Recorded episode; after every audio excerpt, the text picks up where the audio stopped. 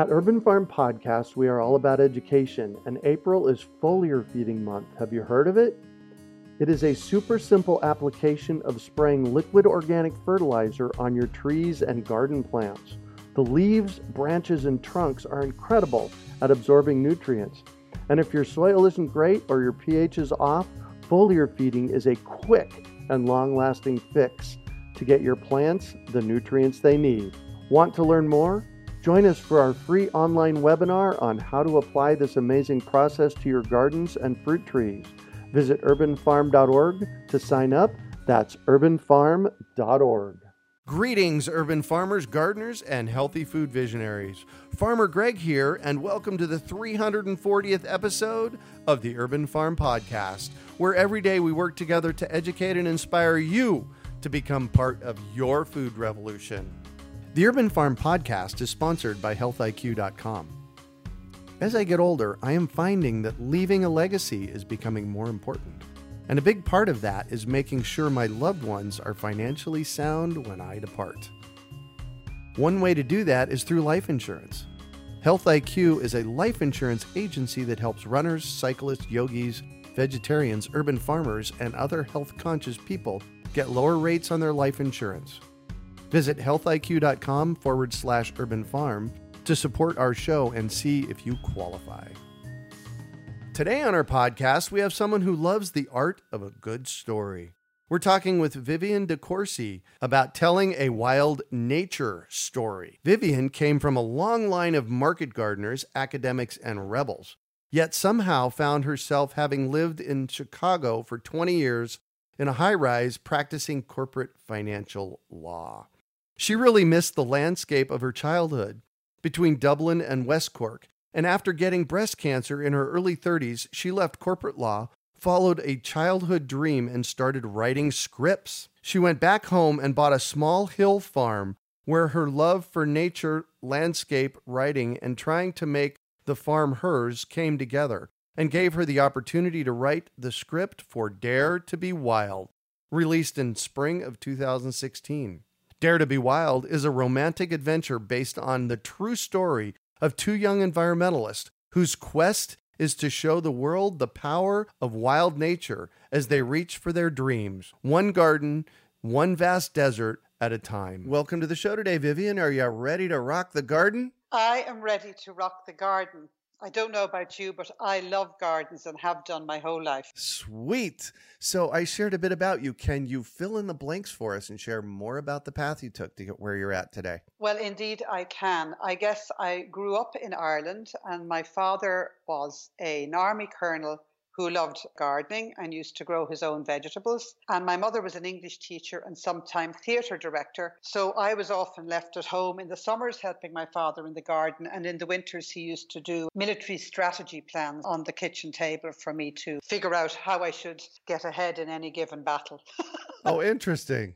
Yes. So between the two of them, it gave me, I suppose, in some weird respect, a lot of resilience and a lot of English literature and a lot of love of theatre and play acting. Uh-huh. So, I mean, I guess because I was a middle class Irish child and because, like middle class children all over the world, they kind of told me when I said I wanted to be an artist and a playwright that I could be a doctor or a lawyer. And so I chose what I felt was the lesser of two evils and became a lawyer. Uh-huh. which landed me ultimately into being a, a, corporate lawyer doing finance in Chicago for about 20 years, living in a high rise. And while I was there, I was always obsessed with, you know, script writing. And after I had a bout of cancer in about 1993, my husband said to me, you know, you've got to actually start executing your ideas. You've got to stop telling me you've got an idea for a screenplay. And I was always fascinated with James Lovelock's Gaia theory, you know, that the earth is a big superorganism that will self correct if you give it a chance. Of course. So, not content to write small stories, I decided I wanted to write sci fi epics. And the only problem was I thought I was going to get to direct them. And of course, even today, women feature directors are about as rare as hen's teeth. I oh, think wow. 2% of media worldwide. It's now up to about 13% of all media,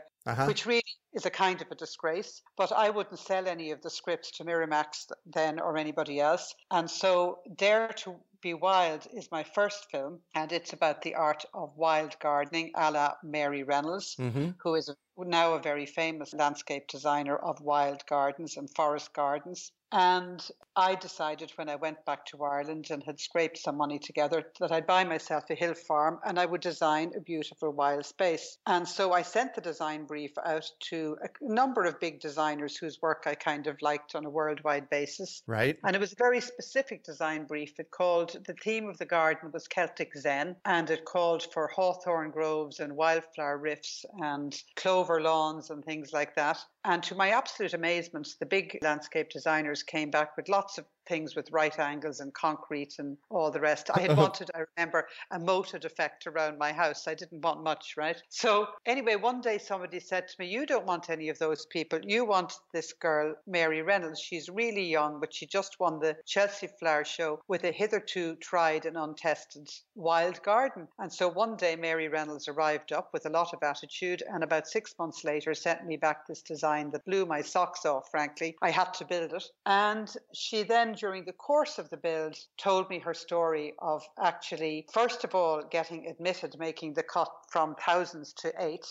Right. The Chelsea Flower Show, then not being able to find anyone who could build a wild garden because her garden called for 500 wild plant species that were native and had to bloom on cue. And she Wow. found actually a group of hippies in a place called Future Forests, which is a wildflower sanctuary in West Cork. Mhm. And she fell in love with the son of the family. But his main goal was to try to build black forest parks in Ethiopia, in highlands around Lalibela area, which is kind of like the Vatican of Ethiopia. Mhm. And he wanted to prove that you could make the desert bloom again. And he had absolutely no interest in the Chelsea Flower Show, which he considered an outing for fashionistas. And so it's the story of she follows him to Ethiopia and she actually gains his respect and, and gets him to come back and help her with the build of the garden, which had to be done in three weeks Wow. from start to finish. Right. And we actually used the same crew in the film as Mary had used 15 years earlier to build the garden, which was fun. We didn't even have to change their clothes. They all looked like, you know, what we call new age hippies. Uh-huh. But they're all botanists and they're all British and of different nationalities. So the garden was built by a huge, you know, portion of nationalities that put so much effort into it. And I suppose the kind of films I want to write are beautiful, inspirational stories mm-hmm. which illuminate some solutions for humanity and show the power of what a group of everyday people can do in the in the furtherance of a great idea. Yeah. And that's really all I'm interested in doing because God knows there's enough, you know, dark dystopian oh torture, Oh my God, twisted, no edgy films out there for the last 20 years. That's all anybody does. And the critics have bought into that psychosis. And so, needless to say, we were absolutely thrilled because our film has gone all over the world, but it hadn't gone to North America. And the next thing I got a call one day from Netflix to say they'd bought the film out of a cast of, you know, hundreds of films. Wow. so, so it's going on release by Netflix, and at the moment it's on Amazon, and you can purchase it there if you want to see it. Dare to be Wild. So we're really pleased with how well it's my first film, and I got to direct it. So I'm one of those rare things, a female film director. Nice. I got a great big smile on my face. So, can you give me a timeline? Let's let's kind of talk years here. What was the timeline for all of this? When was the Chelsea show? When was your design in? When did the movie come out? Because it spans almost two decades, right? Yes, as I say, it took as long as it takes a sapling to grow into a tree to make this film. It took really 12 years from the time I met Mary in 2004. She had made the garden at Chelsea and won the gold medal in 2002 Mm-hmm.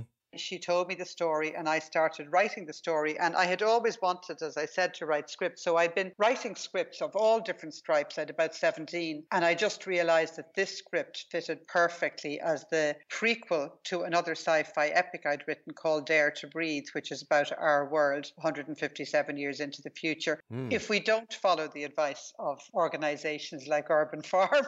So Yeah, thank you. it's but it literally is the truth, isn't it? I mean, Oh, our world yes. is kind of hurt, hurtling towards you know extinction here in some way, and so our film was all about, as Mary says in one of the lines I wrote for her, let's throw a lifeline to the wilderness, because the whole theme of the film is if we take back wild nature into that little space we control ourselves, our own gardens, we can little by little change things. And that's what you're doing, and that's what we want to do. So, how do you do that? How do you actually grasp the wild I won't say harness because that's the wrong word, but how do we grasp or grok the wild and bring it and invite it in? How does that happen? What, what amazes me is that there isn't another feature film like this. I wanted to make something that was beautiful and inspirational and accessible to a wide variety of people because I think you have to get the message out through mass media. You know, it's not enough to be, you know, a, a signatory to the Paris Climate Change Accord. We have to individually take the power back into our own lives, and we can do it through this methodology of growing your own vegetables or having your own clover lawn. You know, I mean, if you just think of clover lawns, for an example,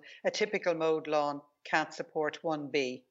and has to be mowed over and over again. Whereas a clover lawn can support a myriad of pollinators and only has to be mowed twice a year. And it makes so much difference to sit out in the summer on a clover lawn and hear that it's alive and that bees are buzzing and there's butterflies. And it's just an entirely different environment. But the film and Mary's whole philosophy is based on a beautiful theme that comes from ancient Ireland. So the ancient Celtic farmers of Ireland used to have a little space that they would leave uncut at harvest time Um, it was called the Hare's Corner. And the ancient farmers believed it was for luck, but I think it's part and parcel of our philosophy and our survival because the hare's corner they left uncut at harvest time so that the small native animals and plant species could survive. And so in our own gardens, I think we should all have at a minimum a hare's corner, you know? Oh, yes. I just think it's a nice idea. So, what would that look like? I'm assuming there's part of your farm that's a little bit manicured, right? There's two small areas of lawn. There's a semicircular lawn that I actually cut a piece of the clover out on because you can mow clover just like you can mow la- grass. Uh-huh. And so I kind of cut a semicircle on that so I can go and lie on it or whatever. Now, you could just as easily lie on a clover lawn, but but I just cut that out just because it's easier and kids play on it and that kind of thing. Uh-huh. But the rest of the garden pretty much is there's an awful lot of trees planted in it now, and we have we have hawthorn trees. And I actually took from the set of the movie The Garden that stone walls that Mary made in her garden because it was called the Celtic Sanctuary, and so it had a whole theme which you will see if you see the film Dare to Be Wild. There was a whole theme to her garden that was about recreating wild spaces, and it's so beautiful. I really want to focus in. Maybe I'll, I'll ask the question this way Give me three things somebody can do to bring the wild into their yard? Well, the first thing that I did was I had, I instead of having typical lawn, I actually sowed clover seed. Mm-hmm. The second thing I did was I wanted to have some fruits and some berries in the garden. And so I planted some beds and I planted trees around them. So the trees send down the mulch and the little props. I don't do an awful lot of it because I'm only there for part of the year. Uh-huh. But the Hawthorn Grove is really an absolutely magical experience. And it has a little bit of, you know, a few little boxes of, for lettuces and I've wild strawberries and things like that. Uh-huh. So I love that. I particularly like wild strawberries. But birds like wild strawberries as well, by the way. oh yes, that is the case. Birds are very fond of wild strawberries. So I also have ferns, and I like to have places where animals can have a, you know, a habitat. Right. And ferns, which go, the, West Cork has a microclimate, so it's very semi tropical. So the ferns grow absolutely wild. Montbretias grows wild, and fuchsia grows wild. And so the hawthorns are surrounded by Montbretias. You know, the, the, in the foreground, you've got a lot of Montbretias and fuchsia, and then the hawthorn trees. And behind that, more fuchsia, and behind the islands and peninsulas of Roaring Water Bay. But Mary's book, Garden Awakening, really gives you a how to of forest gardening. And I would strongly recommend that anyone who's interested in putting this into effect, even if it's just in your window box, uh-huh. you know, on your city roof terrace, on your own balcony, or in your big suburban garden, or uh-huh. in a uh-huh. city park, or in a schoolyard. Her book is a fantastic design help to that. How would you define forest gardening? I guess it's a way of integrating. I mean, it's it's not it's that's more a question you would have to ask Mary uh-huh. because she's really an expert on it. But I guess it's it's a way of having you know every garden can probably support one tree and an area for growing, uh-huh. and I guess that's the, that's the culmination of it. You know, you it's it's how you do it.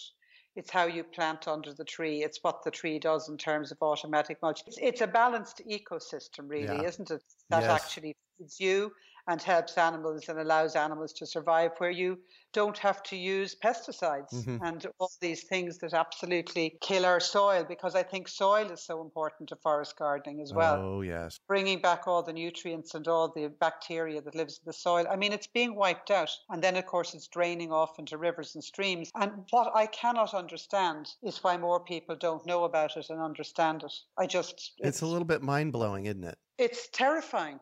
Yeah. It's absolutely terrifying. And it's not that complicated. It's actually good for you because you have to work harder. I mean, you have to bend over, you have to handle a trowel, right. you have to be able to use garden tools. But it's so much fun. And, you know, if you're bringing up children and everything, they actually grow to love it. You know, a friend of mine is doing it in London near where I live. Uh-huh. And her little kids are out like looking at tomatoes and, you know, saying, telling me the pepper is growing now, you know, this kind of thing. It's just lovely. Yeah. And that's what I used to do with my father. I mean, it was no different. And he never used pesticides either. Like they just weren't fashionable because there was a belief in Ireland that if you use pesticides, that you know your your vegetables wouldn't taste good. And how right they were. Yeah, no kidding. You know, I had an interesting thing happen yesterday. I work with a lot of community gardens here in the Phoenix metropolitan area, Phoenix, Arizona. And one of my community garden leaders called me yesterday, literally just yesterday, and she said, Greg, I have one of our garden volunteers that is absolutely insisting that we use the treated wood on our raised garden beds, you know, the the ones they uh-huh. treat with copper. And yeah she said, I don't really want to do that, but he's insisting that we do it. And he's getting really forceful about, hey, we need to do this. And mm-hmm. I just presenced for her, I said, listen, would you use a pesticide in your garden? And she said, absolutely not. But that's what you're doing. Exactly, because that's what you're doing. So basically, then my follow through thought on that was, well, listen, I have here at the urban farm a zero tolerance for that stuff. And I would suggest to you that you do the same thing. And it sounds like that's where you're at as well. Yeah, pretty much. Yeah. I mean, I'm a filmmaker. I'm not an expert on this, but I'm very, very interested in it. And where I live in West Cork, absolutely everybody is doing organic gardening. Yeah. And the food as a result is amazing yeah. in West Cork. But it was very hard to sell people. I mean, I had written, you know, typical movies about you know, sex, violence, and political intrigue that were dark and dystopian and of the fashion that uh-huh. people tend to like for the last 20 years, or at least what they've been taught to think they like. And when I decided I was doing a film about wild gardening or forest gardening or whatever it is we call it, because it's it's not as fully fledged as, as that in the movie because you're telling a story, you know, about a competition and everything. Yeah. I mean, people just told me I was crazy.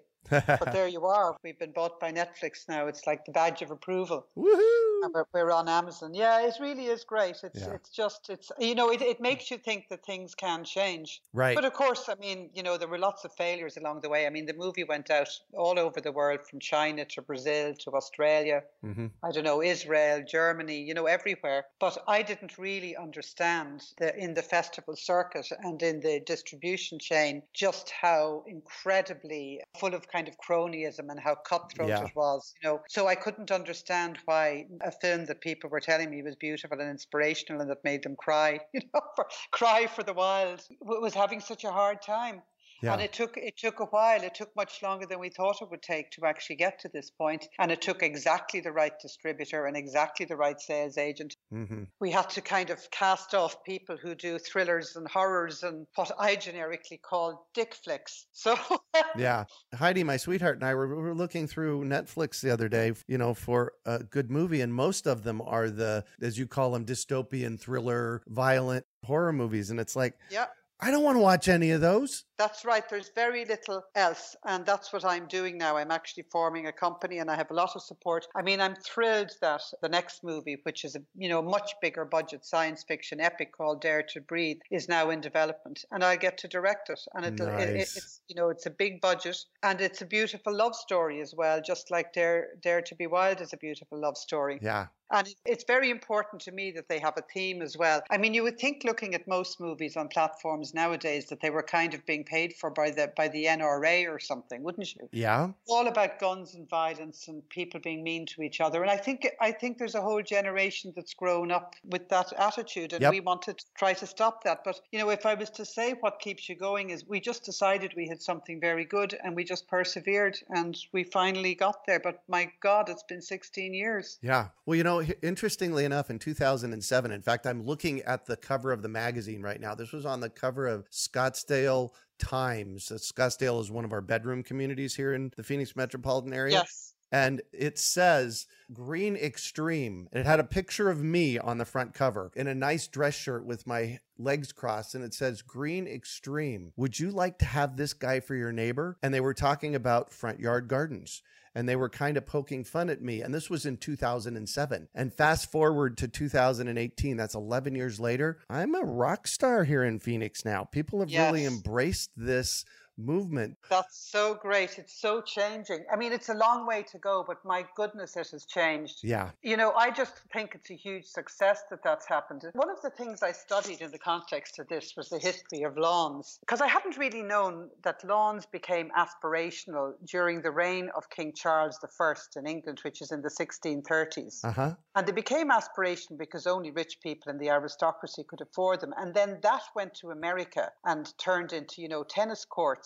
Mhm. and ultimately and golf courses again aspirational. And then it became aspirational that you had a lawn in your suburb because anything else that had weeds was just not de rigueur and then there was local community policies and regulations that meant you couldn't have your lawn grow above a certain height. And now one of my cousins who's a, who's a psychiatrist in Florida installed a wildflower garden. And instead of them coming around to him and saying you've got to cut that wildflower garden down to you know 2 inches high Uh huh. people are coming around asking him how can they do it too Yes. and that's exactly you feel you're on at least it's moving in the right direction Yeah. because people always wanted one of the points of Mary's Chelsea garden was that people always want gardens to be tidy instead of dynamic instead of having this great life force in Yep. them and you know people travel the world over to see places of untouched natural beauty and yet their own gardens pay little heed to that philosophy they're not of nature they're of almost the opposite of nature Yeah. they're desensitized and what the word i'm looking for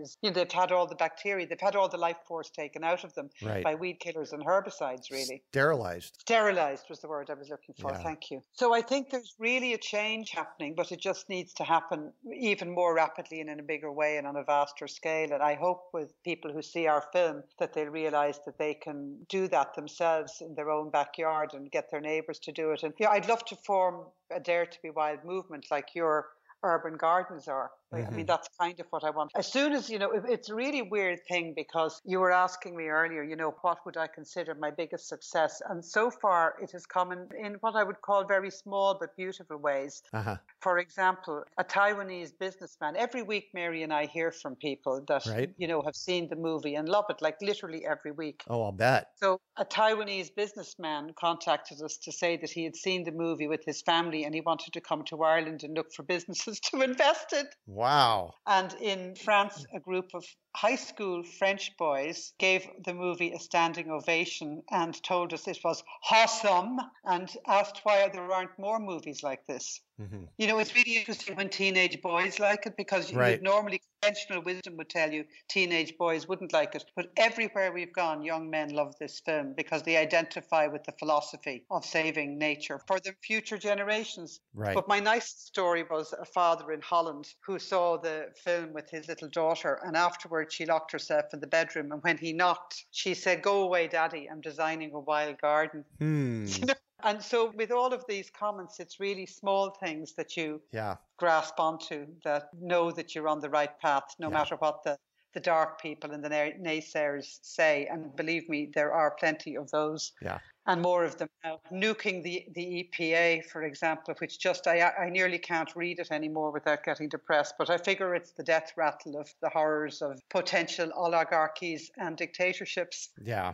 Wow. Well, you know, it's it's really cool that things are changing and we're seeing it. You know, the the timeline for your movie and the timeline for my urban farming success is, you know, has kind of paralleled. Yes. Uh, you know, I love to see that that's happening. And you know the lo- lovely part of it as well. They actually are looking for beautiful movies Mhm. because they know people want to see them. Because it's it's an interesting thing about trends in filmmaking. Because all these dark, edgy, you know, dystopian films that critics tend to like, audiences don't pay to go to see them. It's about people trying to be cool but not really being cool. Uh huh. And if you think about it, nobody wants to pay money to see something that's going to make them depressed or worse, leave them numb. And even at that, there are many movies you see, and they may be entertaining, but they're forgettable almost before you've left the movie theatre. Right. And I remember the movies that really impressed me when I was young were films like Gandhi, where you saw that somebody could actually gain independence without shedding a drop of blood. And I just wanted Dare to Be Wild to be one of those films, and I think it's beginning to happen for me that literally people take it to heart. Yeah. And I've had a journalist actually write to me that after she left the movie, she went home thinking about she wanted to sow things, wild things, you know. Yeah. And in Beverly Hills in California, this group of Virginia Robinson's Gardens, which was a really a public, a beautiful public garden, heavily manicured, and they saw the movie with their gardening group, who were kind of the who's who of Beverly Hills, and they decided to rewild all their lawns.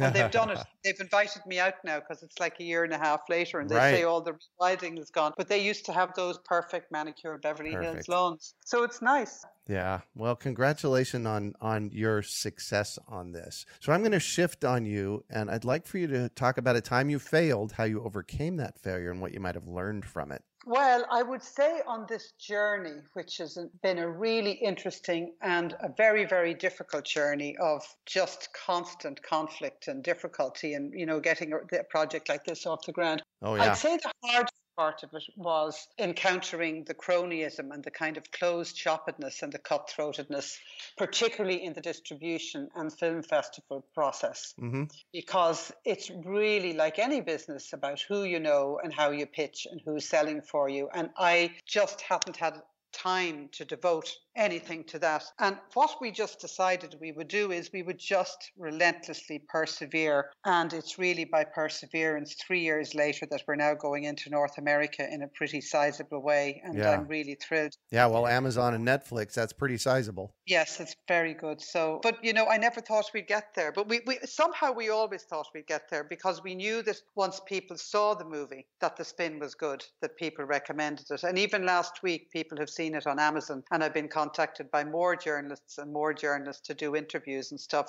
because Nice. people actually have loved it because it's like a breath of fresh air. Yeah. So I mean, I, that's my that's been my biggest failure is I really didn't understand that process and the importance of you know having a huge distributor and just figuring Right. out how to make that happen. Yeah, let them do it. And now we have a great distributor actually. Perfect. So what do you consider your biggest success? My biggest success, well, I guess all my life I wanted to make films that illuminate solutions for humanity, Mhm. and that's why I chose to make this film first. I wanted films that were enlightening and inspirational about characters who were driven to do something which was selfless and also really innovative and solved a problem that we have. And Mary Reynolds, like Urban Farm, solves problems for all of us Hmm. and more of us should know about it. And so to actually get this film made and what I had to do to get it made and now to have the, the sci-fi sequel in development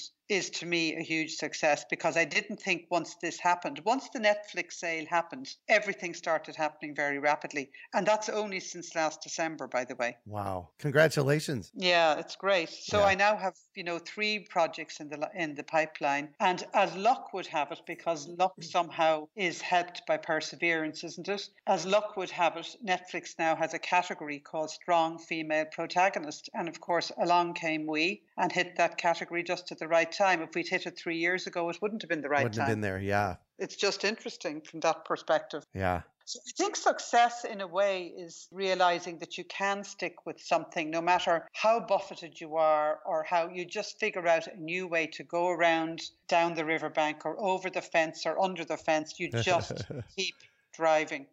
You Keep just going. keep keep going. So what drives you? I guess exactly what I'm saying. Like it or not, films affect how our society manifests Oh, itself. yeah. We are influenced by films. And for example, my cousin in Florida, who's a psychiatrist, told me that by the age of 18, the average child in the Western world will have seen over 400,000 acts of violence, including 40,000 murders from all media, television, movies, etc. By the age of what? By the age of 18, that's what they will have seen on media. 18. Wow. 400,000 acts of violence and over 40,000 murders. And I just think that makes the Roman Colosseum look like a tea party. Yeah.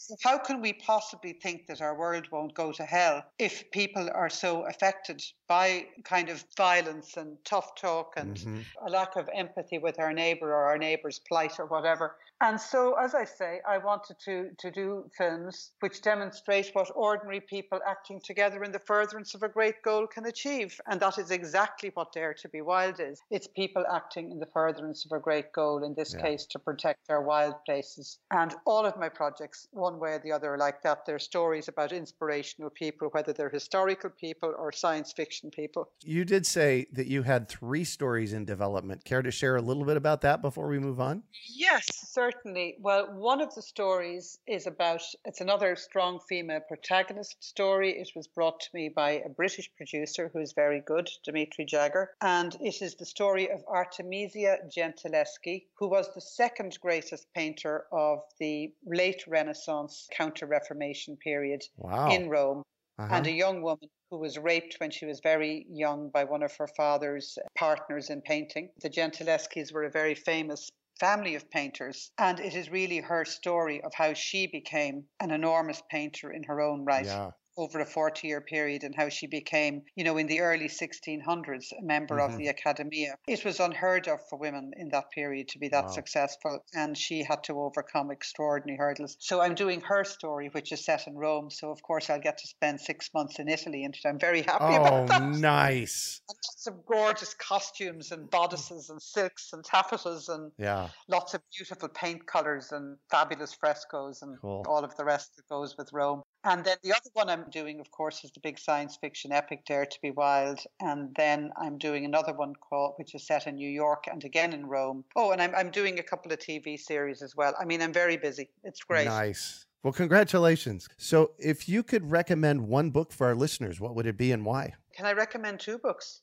Please bring it on. So, one of my favorite books, I, I, said I read a lot of history and a lot of science fiction. I have a big history and science fiction library, and I read very, very little actual mainstream fiction, which is probably a mistake. But one of my favorite history books is a book by an author called Simon Schama, and it's called Citizens. And Citizens is a book about all the cross currents that led to the French Revolution. And the reason I think Citizens is such an interesting book to read at this time is that the time of the French Revolution and the time we're living in now it basically says you cannot take your democracy for granted. Your Mhm. political system is a very fragile thing and it can easily be overtaken by forces of dictators or oligarchs. And that, unfortunately, can then boil over into a very bloody scenario. hmm And at the time of the French Revolution, the disparity in wealth was actually not as bad as the disparity of wealth in many parts of the Western world today. And eventually that can all go horribly wrong. hmm But the oligarchs don't realize it often until it's too late.